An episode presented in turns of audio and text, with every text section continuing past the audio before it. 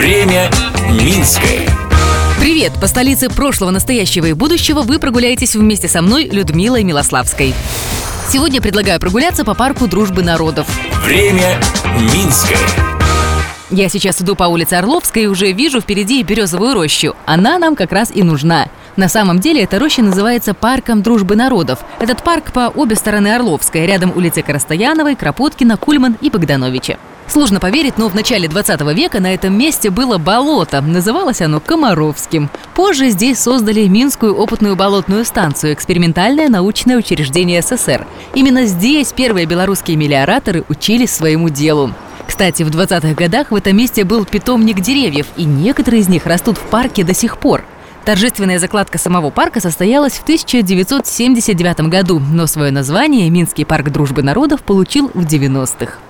Есть здесь любопытная скульптура. На бронзовом дереве в колесе стоит аист с расправленными крыльями. И окружает аиста с деревом большая бетонная подкова. Местные жители прозвали эту скульптуру «белорусским счастьем».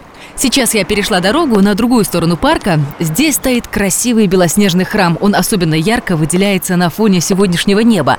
В народе эту церковь прозвали Чернобыльской. Ее начали строить в десятилетнюю годовщину со дня аварии на Чернобыльской АЭС. Церковь иконы Божией Матери взыскания погибших была построена, чтобы почтить память тех, кто пострадал от взрыва. Затем, как течет время Минское, слежу я, Людмила Милославская. Благодарим за информационную поддержку программу «Минское минчание». Смотрите в субботу в 11.00 на телеканале СТВ. Время Минское.